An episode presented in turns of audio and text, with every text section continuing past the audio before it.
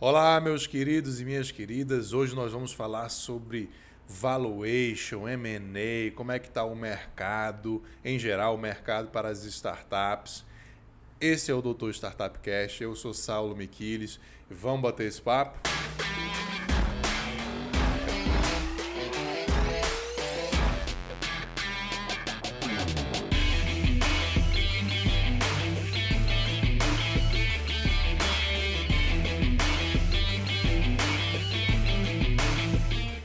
Agradecendo aí então aos nossos apoiadores, Miquiles Tavares Advocacia Empresarial, Cotidiano Aceleradora de Startups, a nossa querida Facilite Contabilidade. Estamos aqui com o querido Samuca. E aí? Bom, bom, demais? Beleza. Prazerzão, Samuca. Faça seu personal meu. pitch aí, se apresente, meu irmão. Pô, primeiramente agradecer a oportunidade de falar contigo aqui nesse teu podcast. Agradecer aí a, o convite.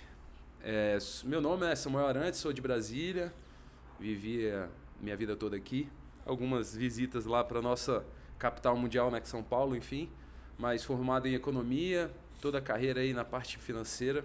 Meu veterano na economia na UNB, né? É, seu veterano na economia na UNB. É... Empreendedor, né? Desde 2000, desde 98, né? no empreendedorismo aí offline. Passamos aí pela, por essa evolução tecnológica toda. E gosto de me descrever como um economista financista, uhum. especialista em investimentos, com muita, muita bagagem em empreendedorismo. Então, é, participei da criação da Cotidiano Livraria, primeira livraria 24 horas de Brasília. Depois é, abri uma cafeteria, né, uma rede de cafeterias. Depois fui do time fundador e diretor financeiro da Cotidiana Aceleradora e abri aí minha consultoria econômica chamada IES Finanças, justamente para ajudar outras pessoas a fazer estruturação financeira em si, fluxo de caixa, capital de giro, fazer treinamento né, de equipes financeiras, fazer treinamento de equipes de venda. Uhum. Então toda essa esse esses operacionais, muito muita mão na massa, né? Eu gosto de me definir também assim. E no meio de 15, e isso que me trouxe esse mundo, né? Participar da, da jornada lá da Cotidiana Aceleradora, eu fiquei na, na companhia durante quatro anos. A gente, nesse percurso, subiu um FIP, né, um fundo de investimento e participações. Que não é nada mole, não, né? bem complexo. Você, mas a gente essa, conseguiu. Essa aí foi uma tarefa árdua que vocês conseguiram. Pô, subir um FIP Capital Semente, né? Foi. Logo após a primeira regulamentação, não é. foi isso? E foi o primeiro, né, no país o primeiro FIP Capital Semente do país, país. Pô, essa aí. Tudo remando contra, mas a gente conseguiu reduzir custos e tal, enfim, uma jornada bonita aí. Fez investimento em 40 empresas. É... E essa jornada da cotidiano me devolveu ao meu propósito, né? Eu gosto de falar isso, porque eu fiz economia para trabalhar no mercado financeiro, no mercado de capitais. Acabou que eu fui empreender com livro, uhum. depois eu fui empreender com café. E aí comecei a voltar ao propósito com a IES, começando a fazer consultoria econômica financeira.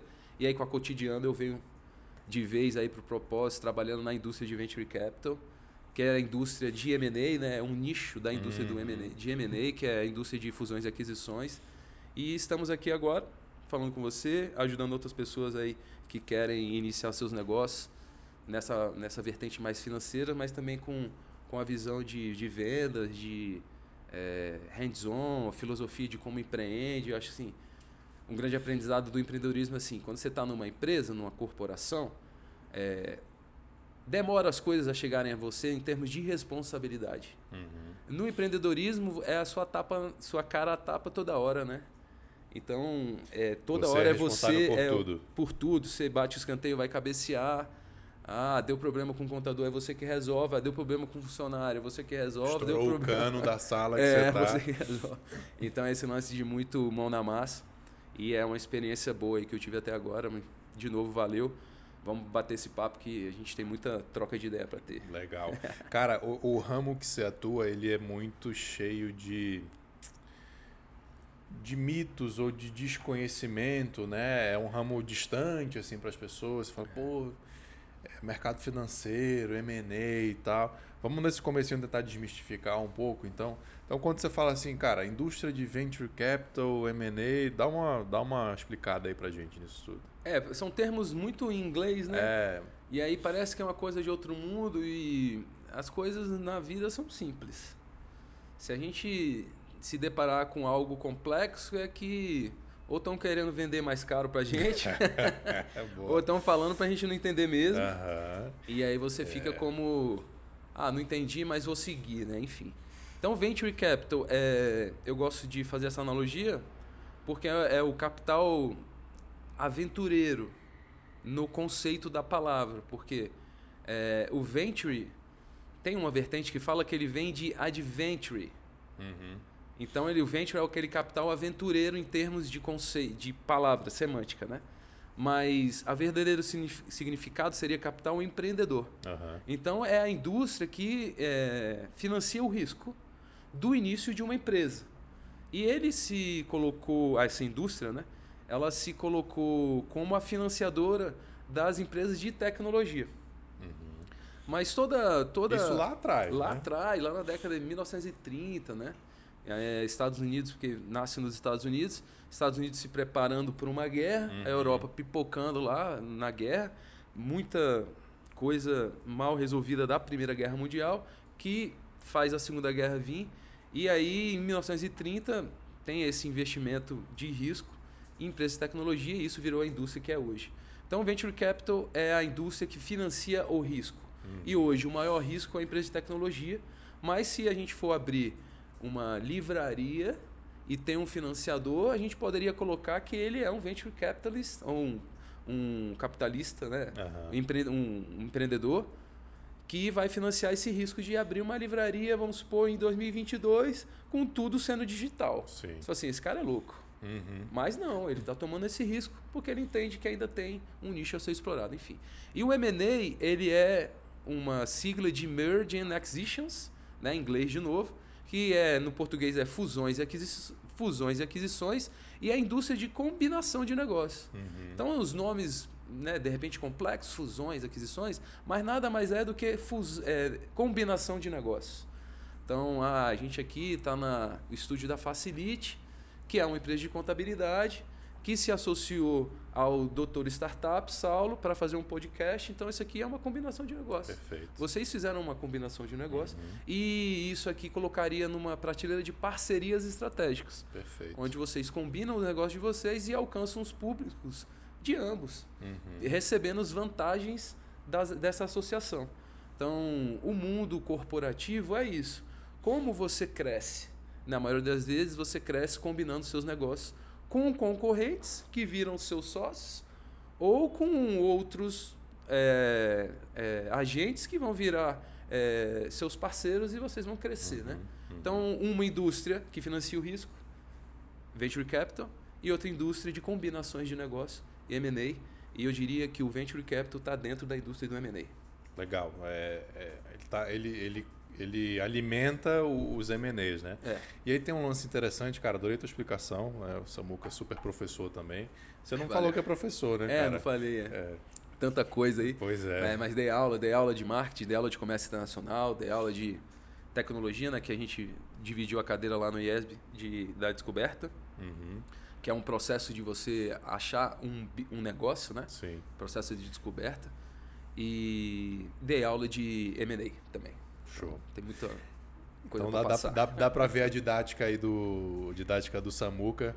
É, você já vê que o cara é professor. Gostei muito da tua explicação. E eu tava vendo, tava ouvindo um podcast ontem ou anteontem de um cara chamado Chico Musnick, que é mais da minha área, né? Do, um super advogado de M&A, referência. E ele, quando vai definir M&A, ele fala exatamente isso. Estratégia. M&A é uma indústria de estratégia. Quando Sim. uma corporação olha para outra e vê sinergia estratégica e fala assim, vamos nos juntar. Né? Né? Na- no, no português bem direto ao ponto, Total. é isso aí. E, cara, eu aprendi muito de M&A, finanças, valuation, sobre startup contigo. Quando eu entrei lá no cotidiano, você já estava lá, exercendo esse cargo de CFO. Contigo e com, com o Frois, que já gravou o nosso, o nosso primeiro episódio aqui. Uhum. Teve a amizade e a coragem de fazer o meu primeiro MVP, que era um pano preto atrás e uma câmera estática só. Boa, é assim que começa. É assim que começa. É, cara, mas dentre as coisas super interessantes que tem nessas indústrias, uma coisa que eu aprendi foi a lógica de portfólio de um venture capitalist, né? Que ele às vezes ele faz um investimento de risco já pensando no M&A como outra empresa que ele mesmo investiu. Sim. Né? O SoftBank hoje talvez seja o maior fundo que faça isso. Explica um pouco para a gente essa visão, esse, esse, esse movimento aí.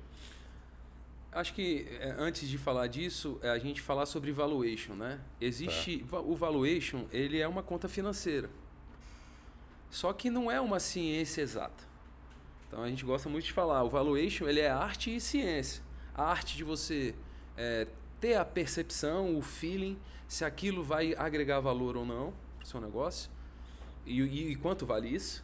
E a, e a parte financeira, que é da ciência financeira, número, realmente isso é um mais exato. Né? Então, quando a gente tem um negócio ou a gente está analisando um negócio, a gente sabe o que a gente precisa. E a gente sabe que se aquela peça for plugada na nossa máquina, vai gerar o 1 mais 1 igual a 3. Perfeito. Então, a gente empreendedor, a gente na posição estratégica, como que a gente cresce os nossos negócios? A gente pode crescer organicamente, né? indo atrás com uma equipe comercial boa, é, porque é uma coisa também para a gente falar, toda empresa é uma empresa de venda. Sempre. Se você não vende, você não vai se sustentar. Então, toda empresa de venda, necessariamente, seria bom ter um bom departamento comercial uhum. que vai estruturar seu processo de venda. Isso acho que é muito importante a gente sempre deixar destacado. É, e aí, nessa, nessa, nesse processo de venda, muitas das coisas faltam uma peça. E que se você plugar essa peça, você vai criar sinergia. E aí, outro conceito. O que é sinergia? É quando um mais um vira três. Um mais um não é dois, muitas das vezes, no mundo empresarial. Porque você junta, de novo, o exemplo Facilite Saulo. Facilite Saulo, de repente você tem as duas vantagens de um e vai dar dois. Mas como vocês têm outras vantagens escondidas, essa soma não é simplesmente dois, ela vira três. E essa um a mais é a sinergia, né? Uhum. É a estratégia. Que é a, a tá estratégia. Falando. Então vamos lá, estratégia de portfólio. Você que é um ou a gente que a gente eu fui, né, um gestor ou um consultor de um fundo, sabendo que uma empresa é, vende, vamos supor, um serviço de drone para plantação de soja. É, serviço de drone para plantação de soja ele vai capturar a imagem. Mas se eu consigo ter uma empresa que trata essas imagens com inteligência artificial e ela está vendendo, vamos supor, para a indústria médica, uhum. e se, mas se a gente colocar para uh, eh, analisar a, a plantação de soja e verificar é, riqueza de terreno, se eu juntar essas duas empresas, eu vou ter um múltiplo que, de novo, não vai ser 1 mais 1 igual a 2, vai ser igual a 3. Né? Então, uhum. eu acho que a, quando a gente está gerindo um portfólio, a gente está em busca de peças que vão gerar é, somas acima das somas unitárias. No, acho que no jargão, no jargão do, do economista, essa junção gera uma externalidade positiva. É, aí, é, eu estava né? querendo entrar nesse papo. Mas gera uma externalidade positiva, que é justamente a sinergia, onde um mais um vai que ser. Que só existe com essa junção. Que só existe com essa junção, exato. Então, muitas das vezes, o, no valuation, essa junção ela não está explícita. Uhum. E ela só acontece quando se junta. Uhum. Então, o gestor de portfólio, ele está toda hora buscando essas sinergias. Uhum. E não é só se juntar. Claro. Porque aí a gente vem na, nas características das fusões e aquisições. É, 54% das fusões e aquisições falham hum. na busca da sinergia, porque a integração ela não é feita direito. Aí tem um lance de cultura. Foca muito na junção dos negócios mas não foca na, na junção pura, né? Ó, a empresa aqui, as aqui, vamos juntar. Mas não foca na integração, que aí é o que tu traz. Cultura, pessoas. Ah. De repente uma cultura é mais permissiva, outra é mais rígida. Uhum. Como elas vão se, se conversar, como elas vão se integrar. E aí essa falha da integração é, detona 54% dos valores que se acharia que seria criada numa, uhum. numa operação de fusão e aquisição. E é um número grande, né? Então hoje o principal ponto da indústria é tá claro identificar as sinergias, isso é um, um, número, por mais que muitas vezes não se olhe tanto, mas está claro as sinergias. Agora o foco é como integra direito para a gente realmente fazer frente a essas sinergias que a gente calculou lá atrás, né? Deixa então, eu dar um. Eu, e aí, só finalizando o lance do portfólio, para ficar a resposta direta. Então, quando a gente está numa estratégia de portfólio querendo aumentar valor, é, a estratégia de procurar empresas que vão nos proporcionar isso é o que vai fazer sucesso no longo prazo. Deixa eu tentar dar um exemplo aí para a turma que eu acho que com duas empresas que tá, tá na, na, cara de todo mundo, todo mundo ouviu falar, conhece. É, você pegar duas empresas lá do Elon Musk, você pegar uma Starlink e uma SpaceX. Legal. O que, que é a Starlink? Starlink é uma empresa de internet via satélite, ou seja, eu preciso jogar vários satélites na órbita da Terra que vão ficar rodando a Terra para jogar internet, é, sinal de internet para o mundo todo. Pra então, qualquer canto. qualquer canto. Meio da floresta amazônica vai chegar lá, deserto do Saara vai chegar lá, por quê? Porque é via satélite. Só que, para botar satélite na, em órbita, eu preciso de foguete. Sim. Né? Eu preciso levar, fazer o foguete subir, jogar o satélite lá e deixar ele em órbita. Então eu entro com a SpaceX, né? que é uma empresa de foguetes. É, que, claro, presta serviço para a NASA, tem outros, outros objetivos e etc. Mas quando eu junto essas duas, opa, uma eu, uma eu preciso de foguete para me levar lá para cima, a outra já faz isso como seu core business. Se a Starlink vale um a SpaceX vale um, quando junto as duas, elas não valem dois, elas é. valem três. É, é, quatro, é, cinco. Quatro, cinco. É essa analogia que o Samuca está falando.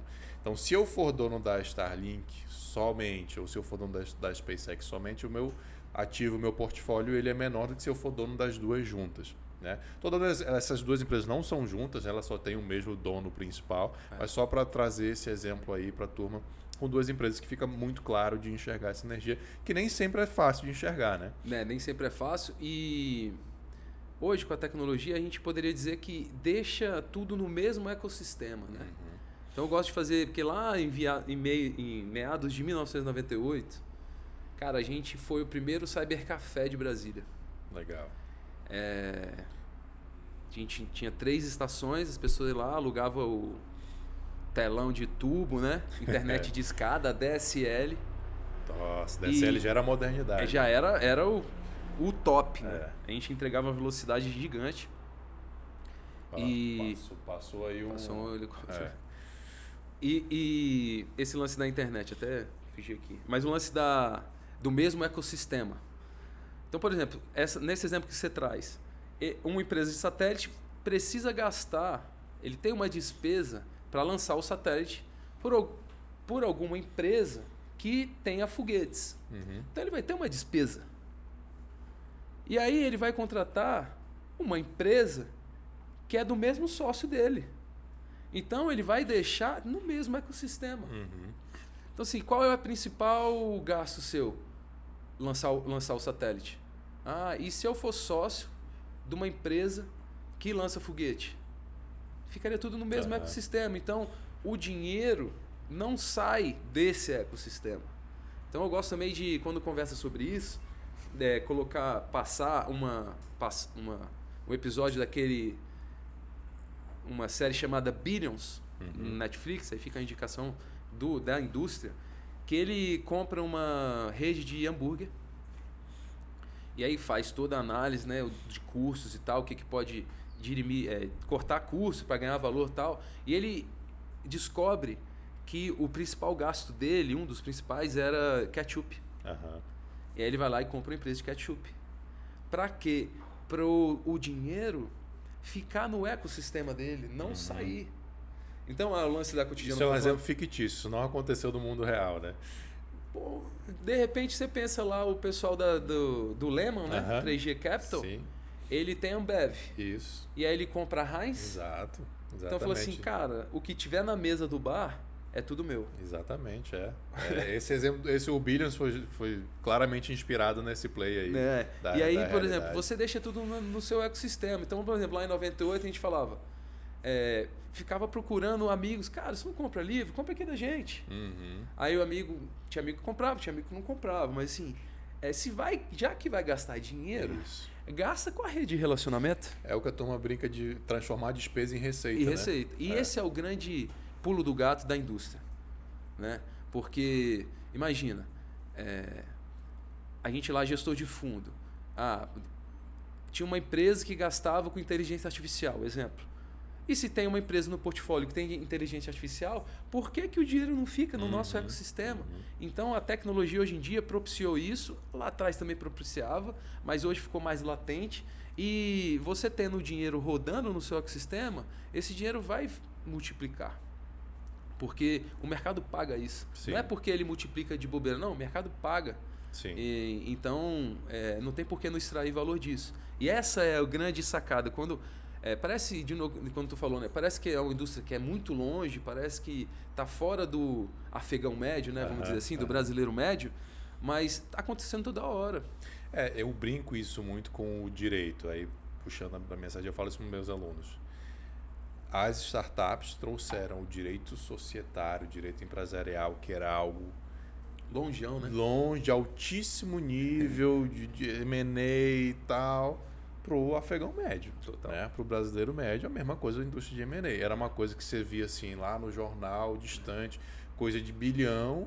Agora você está fazendo M&A de dezena de milhão Ah, com um cara que, que montou uma startup há dois anos atrás e trouxe para cá agora, né? Mas vamos ver o nosso café aí, chegou. chegou o café. Café na prensa francesa. Aí, Chegou, chegou fazendo barulho o café. cara. É que eu fui ouvir um áudio ali fora e esqueci de abaixar o volume. Obrigado. Valeu. Deixar É? É. Flowings. É Flowings. Aqui sempre Flowings. Então, nós do portfólio, né? Uma empresa que era investida nossa lá no cotidiano, eles A investiram Flowens. também. Eles bebem café a rodo aqui. Vamos comprar de quem foi investido também. Exatamente. Gerando receita para eles, por mais que aqui seja despesa, mas está gerando receita para o mesmo grupo, Exatamente. né? E estamos aqui dentro da cotidiano, vamos fazer questão de falar que o café que está sendo servido, servido pelo nosso Gabriel aí na prensa francesa é da Flowings, uma startup de café, flowings.me. Show de bola. E aí é justamente. fi- Fizemos na prática aqui a estratégia de portfólio. Exatamente.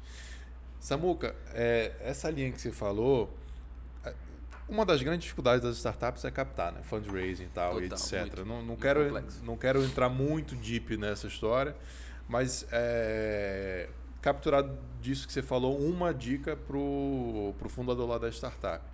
Cara, estuda o teu investidor, teu potencial investidor, vê se não tem, se você não apresenta uma lógica de portfólio para ele, uma sinergia para ele, né? Sim, sim, sim. Então, dentro da tua indústria que você já faz, pô, de repente você sabe que o cara já investiu em uma outra empresa que tem uma sinergia com você, já bota no teu pitch, sim. né? Tô total. errado? Não, é isso.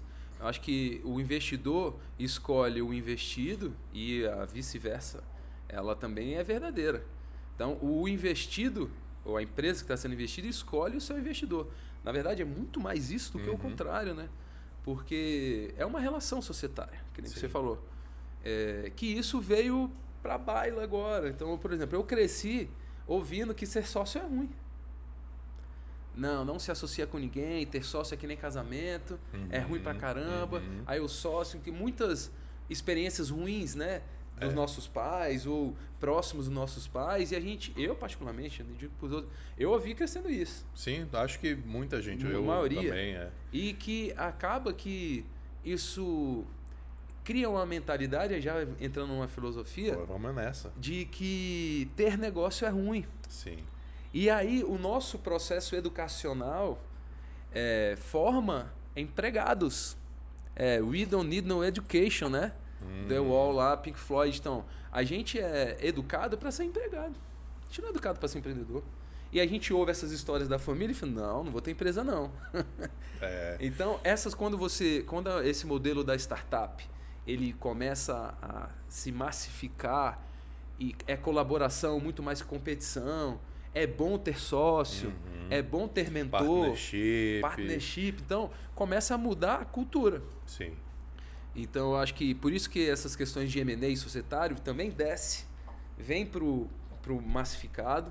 é, as pessoas ficam mais abertas a esse tipo de risco e, e essa mentalidade, com a mentalidade de que errar não é tão ruim, Uhum. porque é, tem uma frase, acho que é, não sei, se, não sei se é do Kobe Bryant, assim, falhar não existe. Não existe você falhar. Porque no outro dia você pode fazer de novo e aprender com o erro. Então ele, ele fala assim, é, the fail is, is not exist. Ele, assim, eu vi, vi esse vídeo até ontem. Assim, não existe falha, existe aprendizado. Uhum. Não existe erro, existe aprendizado. Ou eu ganho ou eu erro. E no erro é aprendizado. Então, é um- essa mentalidade de startup, que é o. Eu vi o, o, o podcast do Juvencio, né? Ele fala assim, no, no mundo corporativo você tem que ser o melhor. É. No mundo da startup, você se permite errar, tem mais colaboração, ele fala isso. E é justamente isso. E a vida fica mais leve. Vou botar o podcast do Juvencio aqui, que foi o, o anterior, sensacional. E, cara, é, nessa tua filosofia que você está falando, a gente está com um filho pequeno, né? Diferença de idade é, Dois dias. dois dias, é, do meu mais velho para a tua. É, e a gente vê isso nessa idade dos moleques, né? Ele mexe em tudo. Tudo, é. E ele faz um monte de besteira na nossa visão. Mas eu tô olhando ali um, um, um serzinho É um cientista. que tá aprendendo tudo. É. Ah, quer dizer que se eu puxar essa tomada, o negócio sai. Pô, o adulto tá olhando assim, pô, não faz isso aí, é errado. Não, eu estou aprendendo que se eu puxar, sai. E que se eu enfiar de novo, ele volta. Tudo, tudo é aprendizado, né? Você falou isso, eu falei assim, cara, meu, meu moleque lá, ele tá a cada microsegundo, ele tá aprendendo isso. Mas aí a gente vai crescendo, vai criando uma cultura de que não pode mais errar, de que falar é, é, falar, falar errado você vai passar vergonha, Sim. errar isso passa vergonha. E aí vai, vai criando um ser humano embrutecido, né? É. E para quem tá achando isso muita viagem, que o Samuca falou, do lance da, da escola cria empregado, cara, dá uma, dá uma gulgada aí no YouTube, como que foi criada a escola lá na Revolução Industrial. Para para pensar como uma escola é uma linha de montagem É. que todo mundo tem que sentar em fila, todo mundo tem que aprender a mesma coisa, do mesmo jeito tem que responder a mesma coisa. Se, você, se, se a prova é feita para responder A e você não responde A, você está errado. Cara, é tudo certinho. E ali você tem 40, 50 crianças e adolescentes que são diferentes. É. E aí você trava essa criatividade, você tra... enfim. é- Então, é o modelo industrial que a gente viveu, né? que, E que vem mudando agora, enfim, acho que a humanidade vai caminhando para essas para as evoluções. Mas, de novo, né? Agradecendo o que a gente teve, é isso, mas entendendo serviu. como pode melhorar, né? Então tem É como isso. melhorar. É isso. Cara, por que, que é tão difícil fazer valuation para startup? É uma premissa da ciência financeira, que é uma das partes do valuation, né? Então uma parte é arte, outra parte é ciência financeira. É base em caixa e base em crescimento. Uhum. Então você vê, a startup tem 3 mil reais de faturamento primeiro mês, ou zero. Vamos botar um exemplo de 3 mil. Aí no segundo mês, 3 mil de novo. No terceiro mês, mil. Opa, e ela tá lá, mas ela tá lá testando. Ela tá no digital, testando, outros públicos, outras plataformas e tal. Daqui a pouco, outro mês vem para 30. Aí eu pergunto, quem é o doido, o analista financeiro, que vai colocar um crescimento de 10x de um mês para o outro? Ninguém. Então essa é a dificuldade. Aham. Então imagina você- uma startup começar um ano faturando vai 10 mil por mês e fecha um ano faturando 200 mil. Isso é possível na economia digital. Total. Porque é o né? crescimento exponencial. Aí você fala, cara, eles cresceram 20x de 10 mil para 200 mil em 12 meses. De novo, eu, eu faço a pergunta: qual analista vai pôr isso numa planilha? Aham. Não faz não vai sentido. pôr. É. Não vai pôr. E, e ele vai perder. é, ele não se arrisca. Ele prefere não fazer ou colocar o crescimento de 10% ao mês, que já é bom pra caramba. Se você pegar 10% ao mês de crescimento em 12 meses, vai dar 3x. Mas não, é, não são 20x. né? Aham. Então, é- a dificuldade principal é essa: é, é o crescimento exponencial. Não tem como medir, não tem como você arriscar. Você vai assinar, colocar em risco lá a sua reputação. O mercado financeiro tem muita coisa de reputacional, credibilidade, para você colocar um, um crescimento exponencial. Aí não acontece. Mas se, e se acontece, então é difícil, por conta da exponencialidade Uhum. e por conta do, do caixa, que no início é pequeno. Então, é, a gente vai muito em busca dos múltiplos, né? Do, das transações precedentes. Começa a olhar para o mercado, ver o que, que já aconteceu. o que, que o mercado está pagando, Aham. né? É, por isso que até fala-se muito que a empresa, a empresa de tecnologia ela é muito mais valiosa na análise dos múltiplos. Uhum. Por quê? Essa exponencialidade não está na pizzaria, não dá, não tá numa mineradora, porque eles mexem com coisas físicas, né? Tá numa empresa digital que ela pode tranquilamente começar o ano faturando 10 mil e finalizar o ano faturando num mês 200 mil, 1 milhão. Isso tá Uhum, na mão. A uhum. gente tem vários exemplos disso. Então, e por isso que esse mundo é fantástico. E que é apaixonante e que a Sim. gente veio do tradicional. Sim, tu também é sim. economista. A gente, quando se depara isso, e eu gosto de falar isso, a gente está vendo a teoria na prática. É. Porque a gente estuda economia de escala lá. Né? E a economia de escala é o quê? Perfeito. A receita cresce na exponencialidade e o custo continua, mas ele não tem essa curva para cima, o custo Uhum. fica. Isso é economia de escala. E no físico é difícil você ter economia de escala, você tem que ser bilhão, né? E na, e na startup não precisa ser bilhão. Então você vê a, a prática dessa economia de escala no- num negócio pequeno. Sabe que, E que é eu lembro? apaixonante isso. que, que eu lembro muito, Samuca, da faculdade de economia, que assim, eu, eu- na minha cabeça eu fico, cara, tem que rasgar esses livros hoje, na época que eu fiz fazia sentido. Monopólio natural, barreira de entrada, aí o exemplo era sempre a indústria de energia elétrica, né? Geração e distribuição de energia elétrica. É um monopólio natural porque ninguém tem caixa o suficiente para criar é, é, é, a infraestrutura de gerar energia elétrica e distribuir energia elétrica. Sim. Então é natural que seja um dono só É. e esse dono só seja o Estado ou uma concessionária, algo do gênero, porque não tem como ter competição. Uma vez que alguém já se estabeleceu, não, não tem como outro entrar. Aí hoje, pô, a gente senta aqui com, com Atmos, com Maivo, com startups que estão disruptando esse mercado. Você hoje tem a possibilidade de gerar sua própria energia elétrica no telhado da sua casa, Devolver para a rede. devolver para a rede, ou seja, microgeradores, a rede está É. estabelecida nos microgeradores que geram para si próprio e para toda a rede, e você fala assim, cara, aquele livro lá de economia tem que ser rasgado. Fez sentido na época, É. mas a indústria está disruptando. E eu trago isso para pro, os profissionais de valuation, né? Eles aprenderam de um jeito, Uhum. é muito difícil você desaprender, né? É muito mais difícil que aprender, é desaprender. E aí você tem uma reputação, você tem uma credibilidade, você foi criado num lance de que você não pode errar, É. né? E aí o, o, o, o sentimento natural do ser humano nessa hora é ficar na defensiva. Total. Então ele começa a criticar. Mas essa startup não vale. Isso, isso é modinha. Isso é bolha. É, é, é, e aí isso chega no afegão médio, já na, na, na, na manchete do jornal.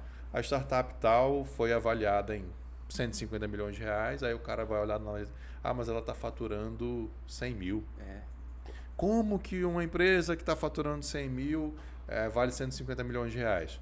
Por quê? Porque o Venture Capitalist já enxergou o crescimento exponencial, já enxergou a estratégia, portfólio. Portfólio. E ele viu que, na verdade, na verdade, não é que ela está faturando 100 mil. É que três meses antes ela faturava 10. É.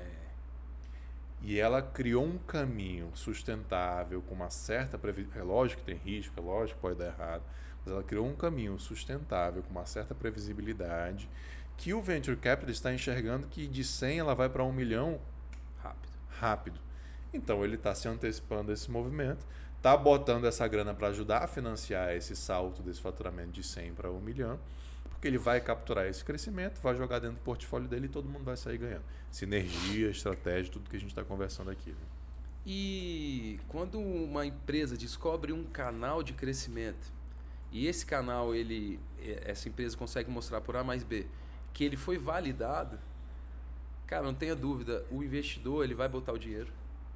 Porque o investidor, eh, e essa é uma coisa até como mensagem para os empreendedores, existe muito mais dinheiro disponível do que projeto bom. Uhum. Então, se tiver projeto bom, by the book, fez a descoberta, fez as validações, estressou os 19 canais de tração, não vai faltar dinheiro, porque dinheiro tem, mesmo essa questão da, da liquidez agora, né, tá sendo Boa, boa. ficando um pouco mais restrita, porque ah, no Brasil a gente saiu de 2% em março do ano passado para 12 e 75 em abril, em maio agora. Selic. A nossa taxa básica de juros. Então, aumenta o preço do dinheiro. O juro é o preço do dinheiro. Nos Estados Unidos, eles estão lá com taxa negativa, mas vão aumentar também. Então, isso vai restringir a liquidez. E tem uma, uma preocupação do mercado que como que as empresas vão se financiar Hum, com essa restrição de liquidez. E aí eu vou responder o que eu sempre respondo. Para projeto bom, nunca vai faltar dinheiro. Vai faltar dinheiro para projeto que é ruim, que o empreendedor só faz um PPT, ele não, não estuda o o mercado do jeito que tem que estudar, não estuda o investidor, que nem você falou antes, do jeito que tem que estudar. Cara, o investidor está investindo em inteligência artificial, exemplo. Cara, eu sou um SAI, sei lá, outro, outra, outra, outra área. Não vou falar com ele. Não vou falar com esse investidor. Vou perder o meu tempo e o dele. E o dele, mas, né, assim, não tem por que eu falar. Então, é importante o ma- um mapeamento, tanto do investidor, aí, a gente, aí eu falo por mim, quando a gente vai fazer uma tese de investimento, que a gente subiu o fundo, né, em 2017, a gente tinha claro, claramente os, as- os setores que a gente ia investir e as tecnologias que a gente entendia que eram habilitadoras daqueles setores. O, empreendedor a mesma coisa. Cara, quais são os fundos, os investidores que estão investindo na minha indústria? Uhum. Vale a pena eu falar com eles? Ah, eles investem só em empresa a partir de um milhão e eu tô, eu tô faturando 500 mil. Fala com ele. Cara, olha só, tô faturando 500 mil, mas pô, você me permite ficar enviando meus reportes, meus, meus dados aqui trimestralmente? Porque eu vou dizer para você, em seis meses eu tô faturando um milhão e eu vou entrar na sua, no seu radar. E, cara, se você prometer que em seis meses você vai estar faturando um milhão e em seis entrega. meses você faturar um milhão, ganhou esse cara vai ponto. te ligar. Ganhou muito ponto. É. ganhou muito ponto com o investidor, porque é, mostra claramente que tem uma meta, que está planejado na meta, que está planejado alcançar a meta e que entrega. E que aquela que você já tem uma previsibilidade, né? Que você está falando. Teu, o teu canal de aquisição ele já está ali. É. né? Então, não vai faltar dinheiro para projeto bom. Cabe ao empreendedor é, fazer esse projeto bom. Então, se apresentar para o investidor um- uma estrutura clara de um canal de crescimento e que se você colocar mil, volta três mil, que é o 3x, né? Não vai faltar dinheiro. Queria explorar um pouco mais essa questão aí da, da liquidez, né? Só dando um contexto, a gente está num momento de crise econômica mundial, pô, Covid, guerra na Ucrânia e tal. É, é, é, do ponto de vista histórico, a gente está passando por uma, um grande momento de uma grande turbulência mundial. Isso reflete no preço do dinheiro, reflete um monte de coisa, Tudo. né? Mas aqui para gente, é, preço do dinheiro, as taxas básicas de juros começam a aumentar, o dinheiro começa a sumir do mercado, que é o que o Samuca está falando, começa a faltar liquidez. E a gente estava numa linha que a indústria de venture capital, startups, tinha dinheiro a rodo. A rodo. Galera investindo em PowerPoint, o empreendedor que estava mais ou menos ali se demonstrando um bom cara, a galera estava botando grana. É claro que isso está dando uma retraída agora. É, mas a, a turma que conhece um pouco mais, como o Samuca sempre falou, cara, dinheiro tem de sobra, o que falta é empreendedor. E alguns empreendedores ficam chateados com isso, porque eles não conseguem captar dinheiro, dizem que é difícil, É. etc. Que o investidor é ruim. Que investidor é ruim, enfim. São, são duas indústrias, as duas precisam uma da outra, mas ainda tem uma, uma falta de encaixe aí, uma rusga. Então, é, tem esse lado. O que, que a gente está vivendo agora? A gente está vivendo essa retração de liquidez, em que a gente está vendo investidores, aceleradoras, Y Combinator, a turma toda soltando cartas para os seus investidos, falando assim, ó, é hora de gerir muito bem o seu recurso, porque vai ficar mais difícil captar. João Kepler soltou essa também, é hora de buscar o break-even, né? Então a gente tinha muito dinheiro para queimar, mesmo sem, a- startup estar ali, a startup não está no vermelho, está no prejuízo, mas investia, vamos testar, vamos validar. E a tese da turma agora é que isso vai ficar mais difícil de acontecer e que as startups que estão no break-even, estão pagando os próprios custos, elas começam a ficar, ah, elas começam a ficar mais atrativas. Então, é, esse, esse é o contexto. Por outro lado, a gente lá no grupo Portfólio da Cotidiana, a gente mandou essas cartas e tal, e teve comentários lá assim, cara, para mim nada mudou. É. Captar sempre foi difícil, break-even sempre foi algo que é desejável. É, então, assim, a gente tem do, do desde. Sempre foi difícil captar e vai continuar difícil. É, do, do ponto de, cara, você está dizendo que dinheiro, dinheiro não falta e não consigo captar. E no meio desse ajuste. Como é que você vê esses dois extremos, o ajuste? Tem outra coisa também, o economista aprende muito bem que a economia não é uma linha reta. É um ciclo. É um ciclo e sempre tem ajuste, sempre tem sobe, desce, sobe, desce. No longo prazo é uma ascendente, mas ela é assim no curto prazo, né? Esse lance do ciclo é legal mencionar porque e aí volta o, ao, esse contexto de, de liquidez restrita. A gente está vendo hoje o final do, do ciclo que começou em 2012. Então, o ciclo da indústria ele é de 10 anos. Uhum. Então, a gente está vendo muita saída. Né? Em 2021, a gente teve recorde de transações na indústria. 2022 também começou assim, agora deu uma refugada a partir de, de março e tal. Mas é o final de um, de um ciclo e começo de outro. Então, é, os fundos que foram formados em 2011, 2012, para investir em empresas, venture capital, lá, nesse, lá em 2011, 2012, eles é, navegavam taxa de juros de 10% também. E, e, com uma tese clara, foram captar recursos com institucionais ou com bancas grandes, captaram fundos, investiram nas empresas e estão saindo agora. Então, esse frenesi que está rolando, nada mais é que saída de fundo. Hum. Aí só que é o grande, o grande barato dessa indústria quem está quem tá tendo lucro, os fundos que estão tendo saída, que tiveram. Pô, a gente está. É, até 2016, quando a gente começou a cotidiano, o Brasil não tinha nenhum unicórnio. Hoje a gente está com mais de 20. Então você imagina 20 empresas que permitiram aos seus investidores iniciais ou intermediários é, terem 10, 20, 30 x de retorno. O que, que esse investidor faz? Ele pre... põe de volta o capital, põe de volta algum X desses 10X e ele reaplica na indústria, uhum. re, reiniciando o ciclo de 10 anos. Então o que está acontecendo hoje? Inícios de ciclos que eles vão. É, que, é, que, que é uma, uma plantação, que nem uma plantação normal, onde capta dinheiro, investe nas empresas e vão é, colher daqui a 10 anos. Então acho que tem muito disso também é, a gente está no final de um ciclo uhum. e início de outro, porque os ciclos são de 10 anos. E o ciclo no Brasil está assim mesmo, é 2011, 2012, finalizando 2021, 2022. Agora a gente tem um novo ciclo iniciando, 21 e 22, que vai terminar em 31, 32. A indústria de Venture Capital Private Equity, são duas indústrias irmãs assim, elas funcionam em ciclos de 10 anos. Uhum.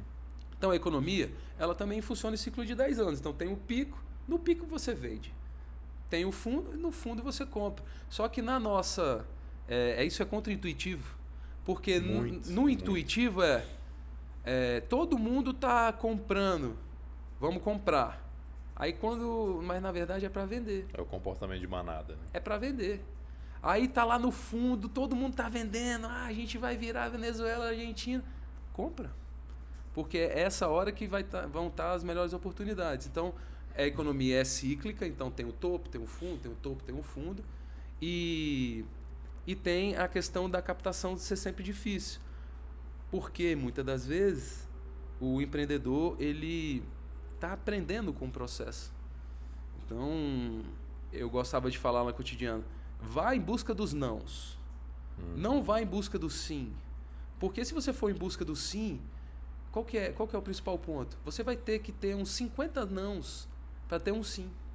E se você vai em busca do sim, você tem um ou não, beleza, no próximo. O outro não, não. Aí você começa a diminuir sua energia. Porque você está em busca do sim, você nunca tem. Se você vai em busca do não, em algum momento você vai ter o sim.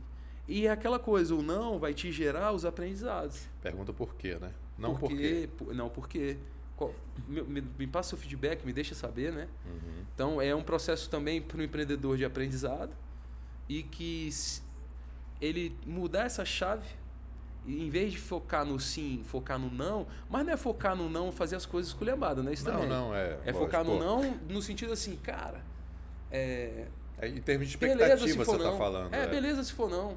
Então, assim, beleza se for não, vou buscar o sim, mas beleza se for não.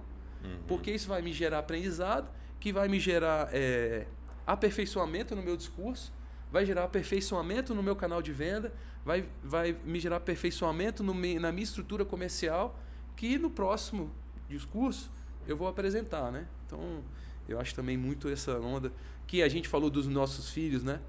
É, eles estão lá mexendo na tomada, estão aprendendo, é a mesma coisa. É. A gente deixa de ser criança, né? É. Quando a gente cresce, acho que é um, um dos principais erros. Então a gente, e é o que o pessoal fala, nunca deixar a criança dentro da gente morrer, porque a gente é um cientista da vida. Massa, muito massa. E lembrar, né, Samuca, que captar é difícil mesmo. É, e é difícil, e né? é- a vida não é fácil. É, a vida não é, nada na vida é fácil, né? É, eu não sei se é um pouco desse mundo que a gente vive hoje, né? De ter tudo na mão, de ter tudo ser tudo muito fácil e tal. de- aí a gente acaba que não aprende a lidar com frustração e Sim. etc. Saber da É, vida. cara, mas o fundraising, ele é um processo difícil. É. Ele é um processo difícil. E é para todo mundo, mesmo um fundo que tem, é, vai, 100 milhões, 100 milhões de dólares, enfim. É, é difícil para ele também. Ele Eu- teve que levar muito não. É, eu gosto de falar um pouco isso, assim, cara, bota o chapéu do investidor com quem que você vai conversar.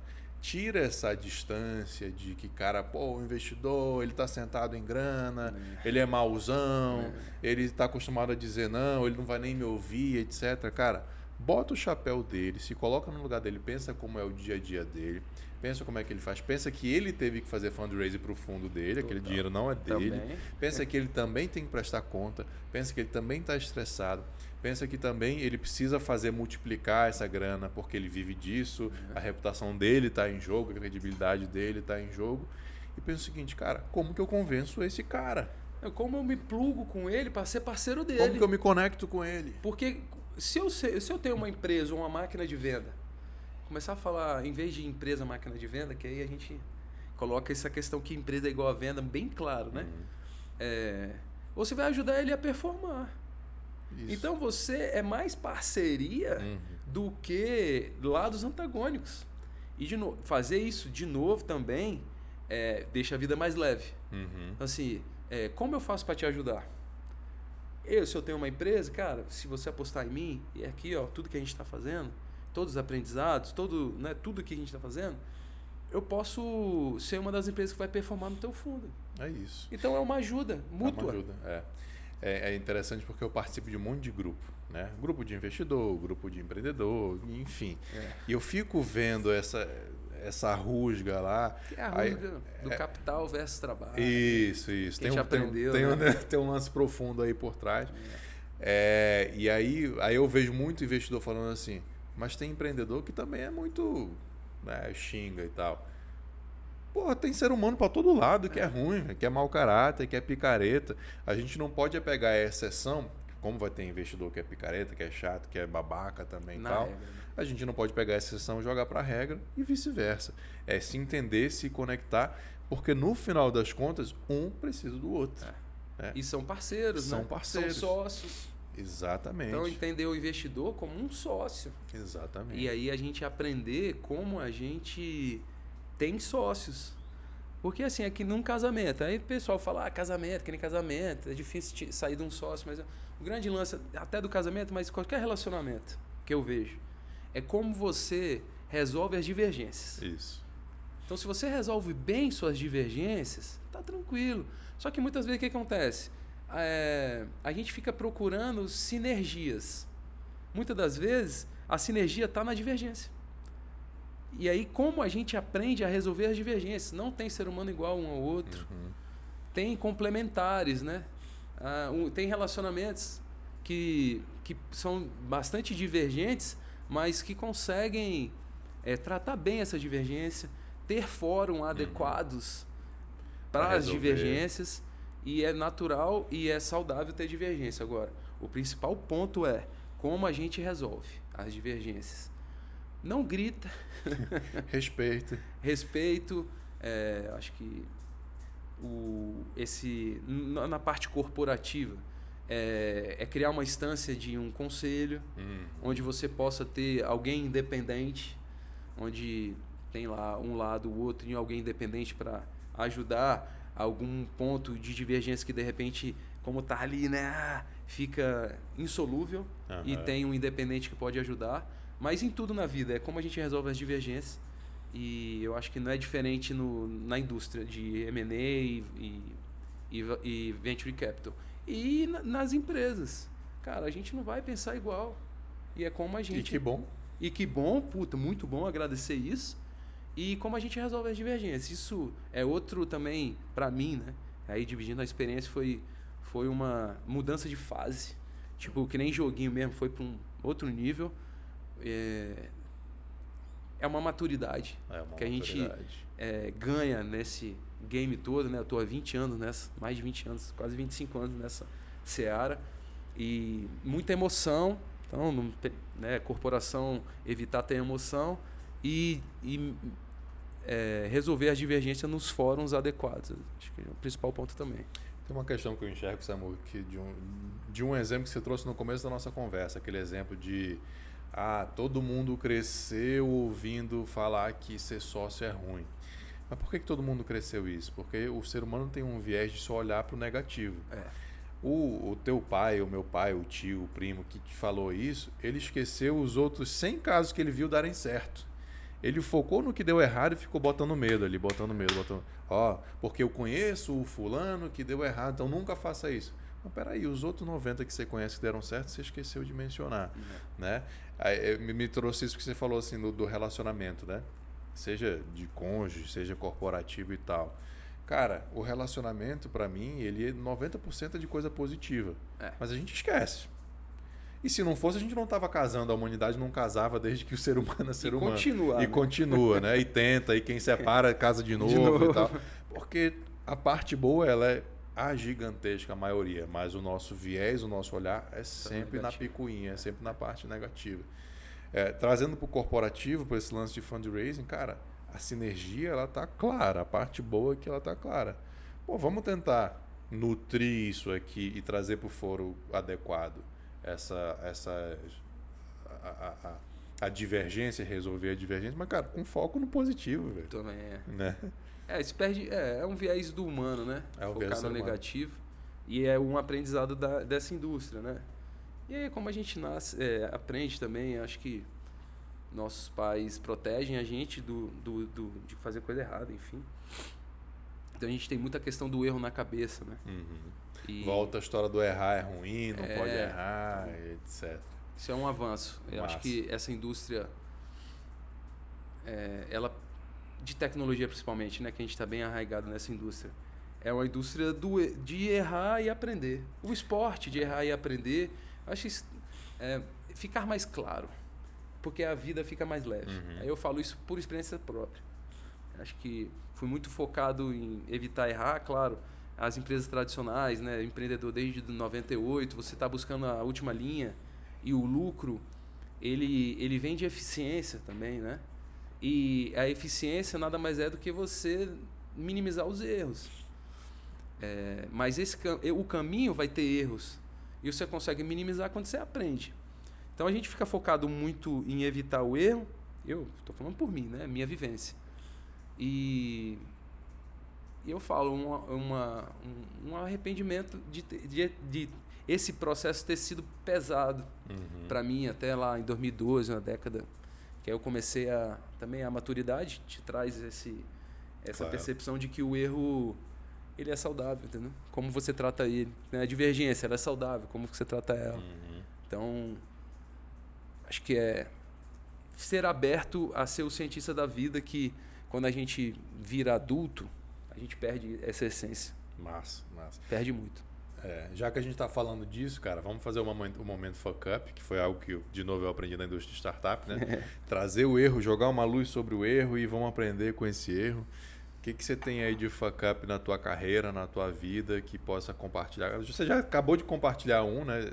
É, Indiretamente, mas vamos trazer aí um que a gente possa compartilhar e você fala assim, cara, É, que eu- grande aprendizado. Eu tive uma, um momento na minha vida que foi uma expansão, né? Gente num momento de crescimento absurdo lá na década de 2000. A gente expandiu, a gente saiu, para você ver, a gente saiu de uma loja para quatro lojas. E tipo, saiu no faturamento de 50 para mais de um milhão, assim, mensal.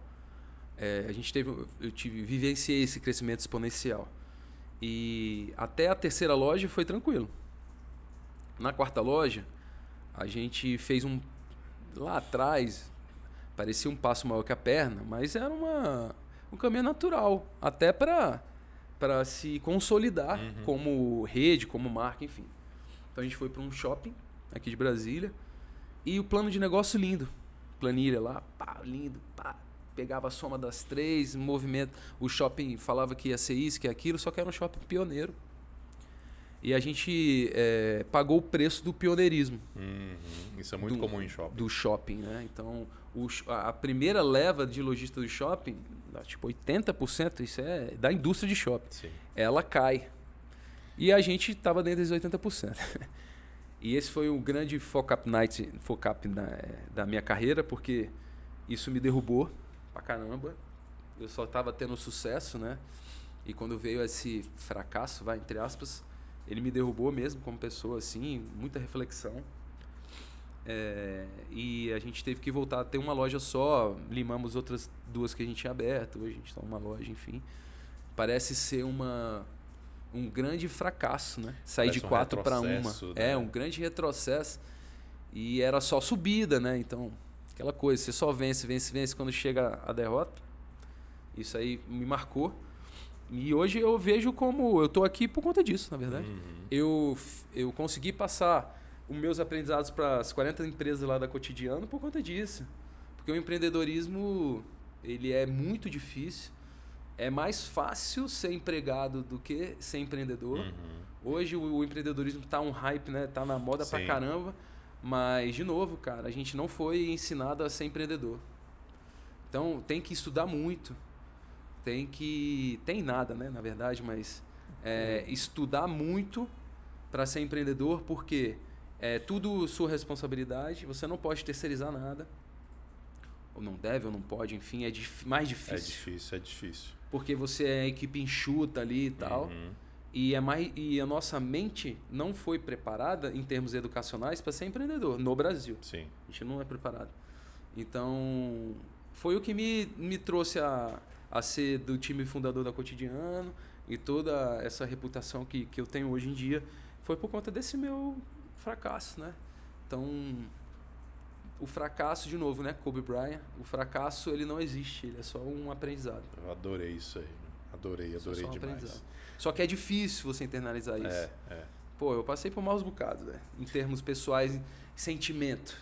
Como é que foi? Tu fez um DIP interno, Cara, psicóloga, então, foi- leitura, não, não, zero. meditação? Infelizmente, zero psicólogo. Eu acho que se tivesse ido, seria mais leve pra mim, mas foi pesado, foi bem pesado. Mas graças a Deus eu consegui passar por isso, porque eu tive. Eu vivenciei na concomitante, eu, eu geri passivo, eu fiz uma gestão de passivo, e ao mesmo tempo eu tive a oportunidade de criar outra rede.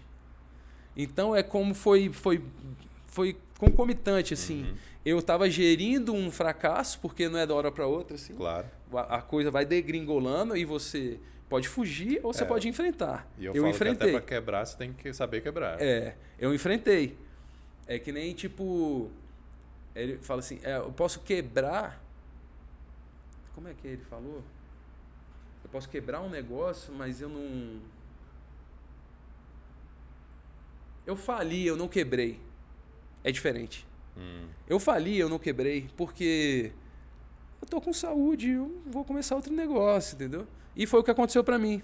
Porque é, eu saí. vê Como até a palavra, né? É, eu fali, a mas não quebrei. da- Então, da tipo, palavra faz diferença. eu tive força ou é, uma oportunidade de, de recomeçar outro business do zero, na mesma época. Então, acho que isso compensou a barra que foi. Levei os aprendizados gigantes, porque aí, nesse novo business, a planilha deu certo. Deu certo pra caramba, como tinha dado as outras três vezes. Sim. Então, de cara, deu certo e sucesso. Então, compensou. Então, foi uma energia bem, bem ruim que foi é, positivada por o início de um business que deu super certo e que aí eu consegui me refazer né, em termos é, de motivação, de Sim. mentalidade, de fracasso, enfim. É, são sentimentos que afloram quando acontece, né? Então, É, é, eu só estou aqui por conta desse fracasso. É muito duro você levantar da cama com essa sensação de fracassado, né? Cara, o lance, o mais duro é o, o andar para trás. Então, pô, você tá na subida, pu, pu, pu, pu, pu, pu, pu, pu. Aí você acordar falando assim, cara, eu tenho que andar para trás. Eu tenho que sair de quatro para três lojas. Eu tenho que sair de três para duas. Uhum. Eu tenho que sair de duas para uma. De novo, é contra-intuitivo. Porque a nossa, no intuitivo, é para cima, né? Compra, expande, expande, expande. E aí, na verdade, fazendo o caminho inverso, é uma habilidade que eu tive que criar Pô, na, na tora, né, que a gente chama, na raça, na raça. porque ninguém me ensinou isso. Na época não tinha mentor, então era muita, muitas conversas com amigos próximos e o Freud, o chama de Dedeco, né? Dedeco, ele foi um parceiro nessa, minha jornada, a gente era junto, bem junto já. Ele me ajudou bastante em termos né, de dessa dessa desse par, dessa parceria que te ajuda dando a mão Aham. é, para te, te levantar, né? Enfim. Mas é isso. Eu acho que em termos de financista, né? Em termos de financista, eu tenho a habilidade do, do positivo e do negativo. E como gestor de fundo, que é o que eu me- também como eu me coloco, é, conseguir passar essas dores para os empreendedores e, e é, eles aprenderem com o meu erro é para eles não, não Isso é viverem. incrível, Isso é incrível. Então acho que é isso que Esse lance da mentoria, do give back, até dessa nossa conversa aqui, pô, isso, isso é é, incrível, acho né? que isso aí que é o ponto. Outras pessoas não precisam passar pelo que você passou. É, que o grande lance é aprender com os erros dos outros, né? É, Essa é a, é a verdadeira sabedoria. E eu tive isso, sabe, Saulo? Tipo, assim, um, um, um conhecido de um amigo tinha loja em shopping falou: Samuel, não faz isso por conta disso. É início, o cara tinha experiência. Eu falei: não, Não, eu eu, vou nessa. pela mesma coisa. meu passou. plano de negócio tá redondo aqui, cara. Aí eu, não, vou, vou nessa. Aí ele tá falou, massa, você vai ter que viver isso para aprender. Ele me falou isso, eu lembro até hoje. Eu tava lá no Pátio Brasil, ele falou assim, então vive isso para você aprender. É aí eu pô, quebrei, aí eu falava com o pessoal lá do Bar da Brama, antigo Bar da Brama, com o Mauro também, o cara que me ajudou nesse sentido. Aí eu falei, pô, Mauro, quebrei, tô malzão. Ele falei, pra que ficar malzão? você vai quebrar várias vezes ainda. Eu falei, aí na hora eu falei, porra, cara, que viagem que esse cara tá falando pra mim. Eu tô aqui fudido, me lamentando com ele. O cara fala que eu ainda vou quebrar mais vezes ainda. Aí eu, f- no bar lá, né, tal, e fui pra casa assim, se eu vou quebrar mais vezes, por que que eu tô nessa? E aí foi. E aí começa a se recuperar e aí veio a oportunidade é, de abrir uma nova rede, que é a cafeteria que eu tenho até hoje. E isso foi sucesso e arrebentamos e felizão Massa. e é só gratidão. E aí você entende por que, que hoje a indústria de startup de venture capital valoriza o empreendedor que já quebrou. Total, porque ele passou por essa dor, né? Porque ele tem um- esse aprendizado aí absurdo, absurdo. Vamos trazer o livro? É, eu trouxe esse livro aí, o livro que mudou a minha vida mesmo, assim. Li esse livro em 2018. Ray Dalio, Princípios, né? E Ray Dalio é top 3, ele é um dos três maiores gestores de fundo do mundo. E ele fala nesse livro aí de vida e trabalho, né? Até a gente falando aqui nos bastidores, o Saulo falou, cara, eu pensava que esse livro aqui era de Valuation. de valuation, de, de finanças e tal, não. Princípios de, de vida e de trabalho. E aí, por um acaso, não estava marcado, tá? E aí, É. engraçado, olha o que que ele fala aqui, ó. Reconheça como superar os desacordos. Que é o que a gente mencionou aqui, né? Não existe acaso. né? Então, eu acho que isso é uma estrutura que a gente batia pra caramba lá nas, na- nas startups que a gente investia. Era é, board, conselho, Conselho. mensalmente board e eu quero ouvir o ruim e o bom.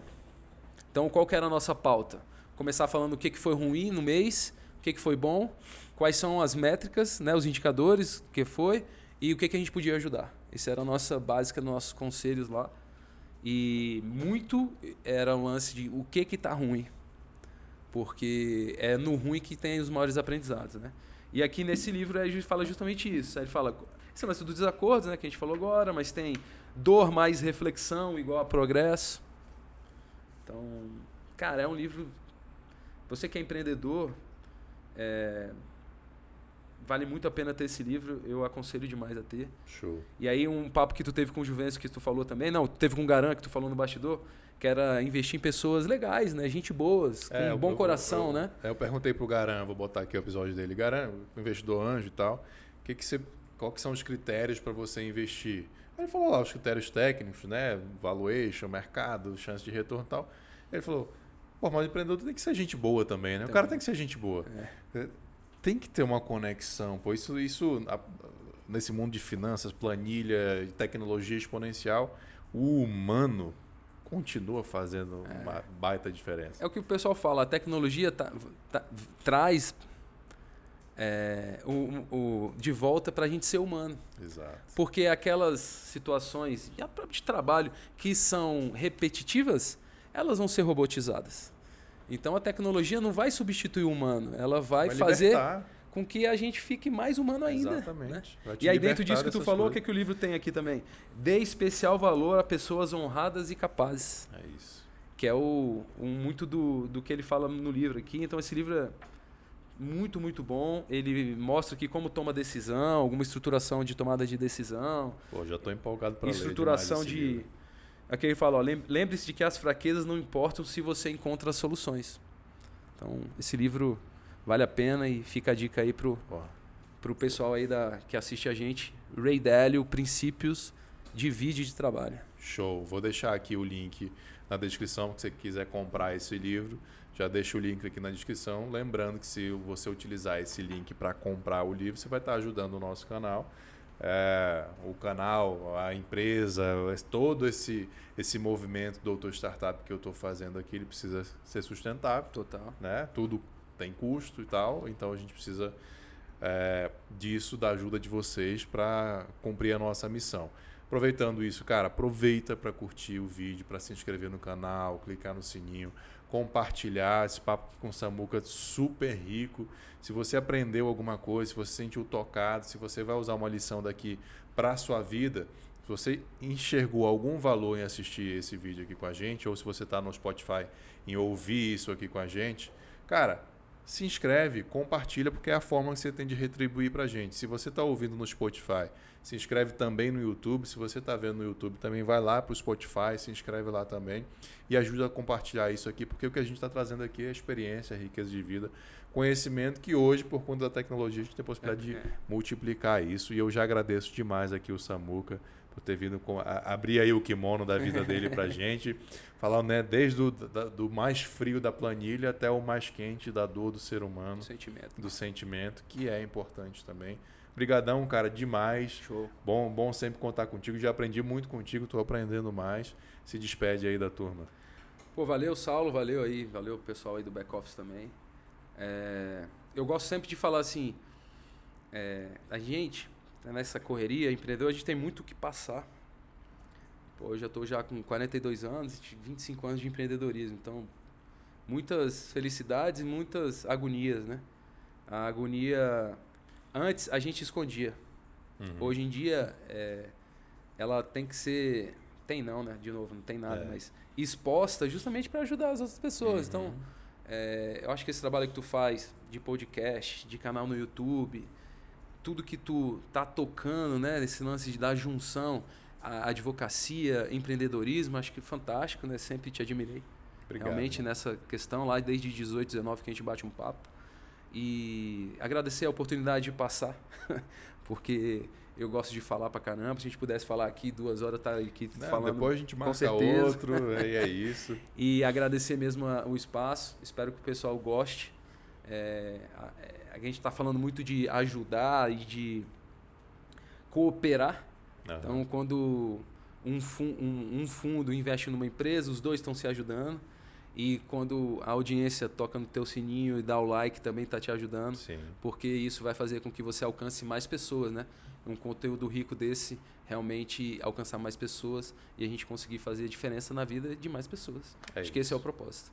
Obrigado novamente. Valeu, valeu, valeu. Obrigado, turma. Valeu, turma da Facilite.